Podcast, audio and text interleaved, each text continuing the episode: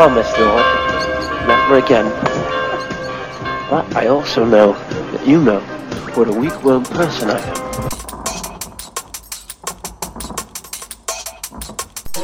Regret this, Lord.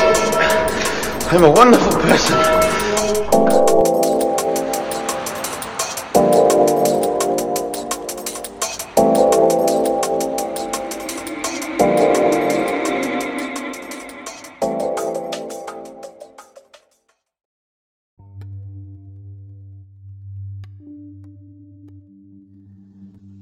When Jesus had finished giving instructions to his twelve disciples, he moved on from there to teach and preach in their towns.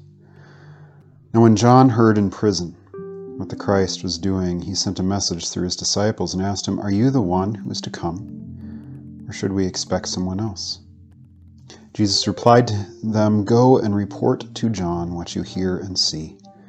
The blind receive their sight, the lame walk, those with leprosy are cleansed, the deaf hear, the dead are raised, and the poor are told the good news, and blessed is the one who isn't offended by me.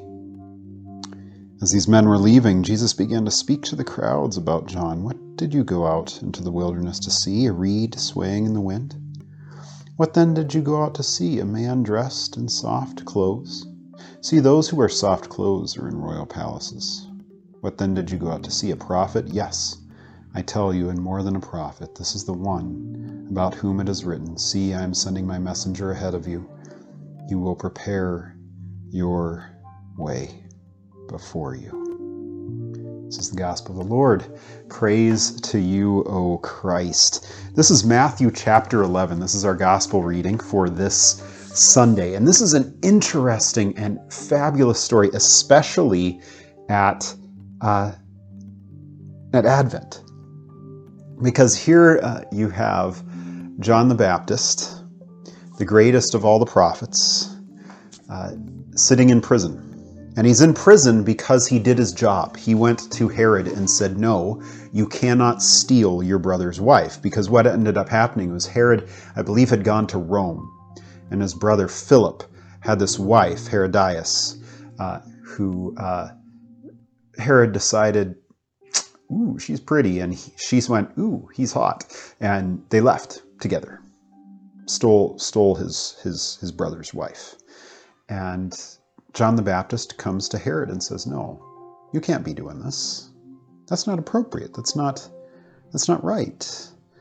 Uh, and so Herod does what Herod always does. He took John and put him in prison. Then we find out later that John gets his head chopped off because uh, the Herod's mistress, basically, if we want to call her that, uh, Herodias decides, yeah, I want him dead. And so her daughter pleases Herod and at a at his party dances for him and, and he has John beheaded in prison. But here John is sitting in prison, sitting in a situation which uh, he's sitting here going, I'm, I'm one of the prophets of God. I'm here to prepare the way for the Messiah. And what am I doing here in prison? But then he also, I think, knew that he was never going to get out of that prison. So he, he sends his people to, to Jesus. And he's saying, okay, cuz, cousin, just can you, can you just tell me, was I right? Did I pick the right guy? Did I pick the right guy when I said the Lamb of God who takes away the sins of the world, which is the text we'll hear next week? Did I pick the right guy? Are, are, are you the one? Or do I did I choose wrongly and, and there's somebody else? And Jesus gives the right response, says, Hey, cousin, you know the scriptures. What is it that you read? Go and report to John what you hear and see. And then he rattles off this list, which actually comes uh, out of uh, uh, Isaiah 61, where he says, The Spirit of the Lord God is on me, because the Lord has anointed me to bring good news to the poor. He has sent me to heal the brokenhearted, to proclaim liberty to the captives and freedom to the prisoners, to proclaim the year of the Lord's favor and the day of our God's vengeance, to comfort all who mourn, to provide for those who mourn in Zion, to give them a crown of beauty instead of ashes, festive oil instead of mourning, and splendid clothes instead of despair, and they will be called righteous trees planted by the Lord to glorify him. This is a, a, foretaste of what it was the, the Messiah was to bring. And, and so he, he uses that as this evidence for John, saying, Well, well here, uh, uh, the, the, the, the blind have received their sight, the lame walk, those with leprosy are cleansed, the deaf hear, the dead are raised, and the poor are told good news. Do you notice something missing from that list? Right, he doesn't say, oh, and the captives are set free. Basically saying to John, no, I am him, but unfortunately, cousin, you're going to die in prison. You're not going to be set free. But he, he tells them, go back and tell him these things, and oh, by the way, blessed is the one who isn't offended by me. Blessed is the one who doesn't stumble over the fact that I am He. I am the I am that has come into the world. And so here Jesus is making this proclamation to John, trying to grant John at least one more ounce of, of comfort, uh, one more ounce of, of grace and mercy in his faith, in his trust that he picked the right the right guy. And in, and in some respects, that's what John wanted.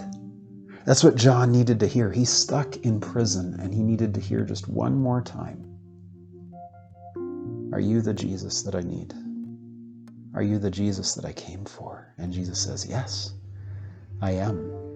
And even more so, he grants him the most important grace of all the dead are raised, which is what we cling to all the time. That's that's all that we can cling to because we can we can pretend that we're going to live in some place where the whole world is going to be perfect, some sort of utopia where oh if we just got along everything would be would be just peachy and that's what Jesus wanted. He wanted us all to just be rainbows and puppy dogs and unicorns and everything's going to be perfect. And then we die. And yet that's what Christ came to do, to forgive sin and to defeat death.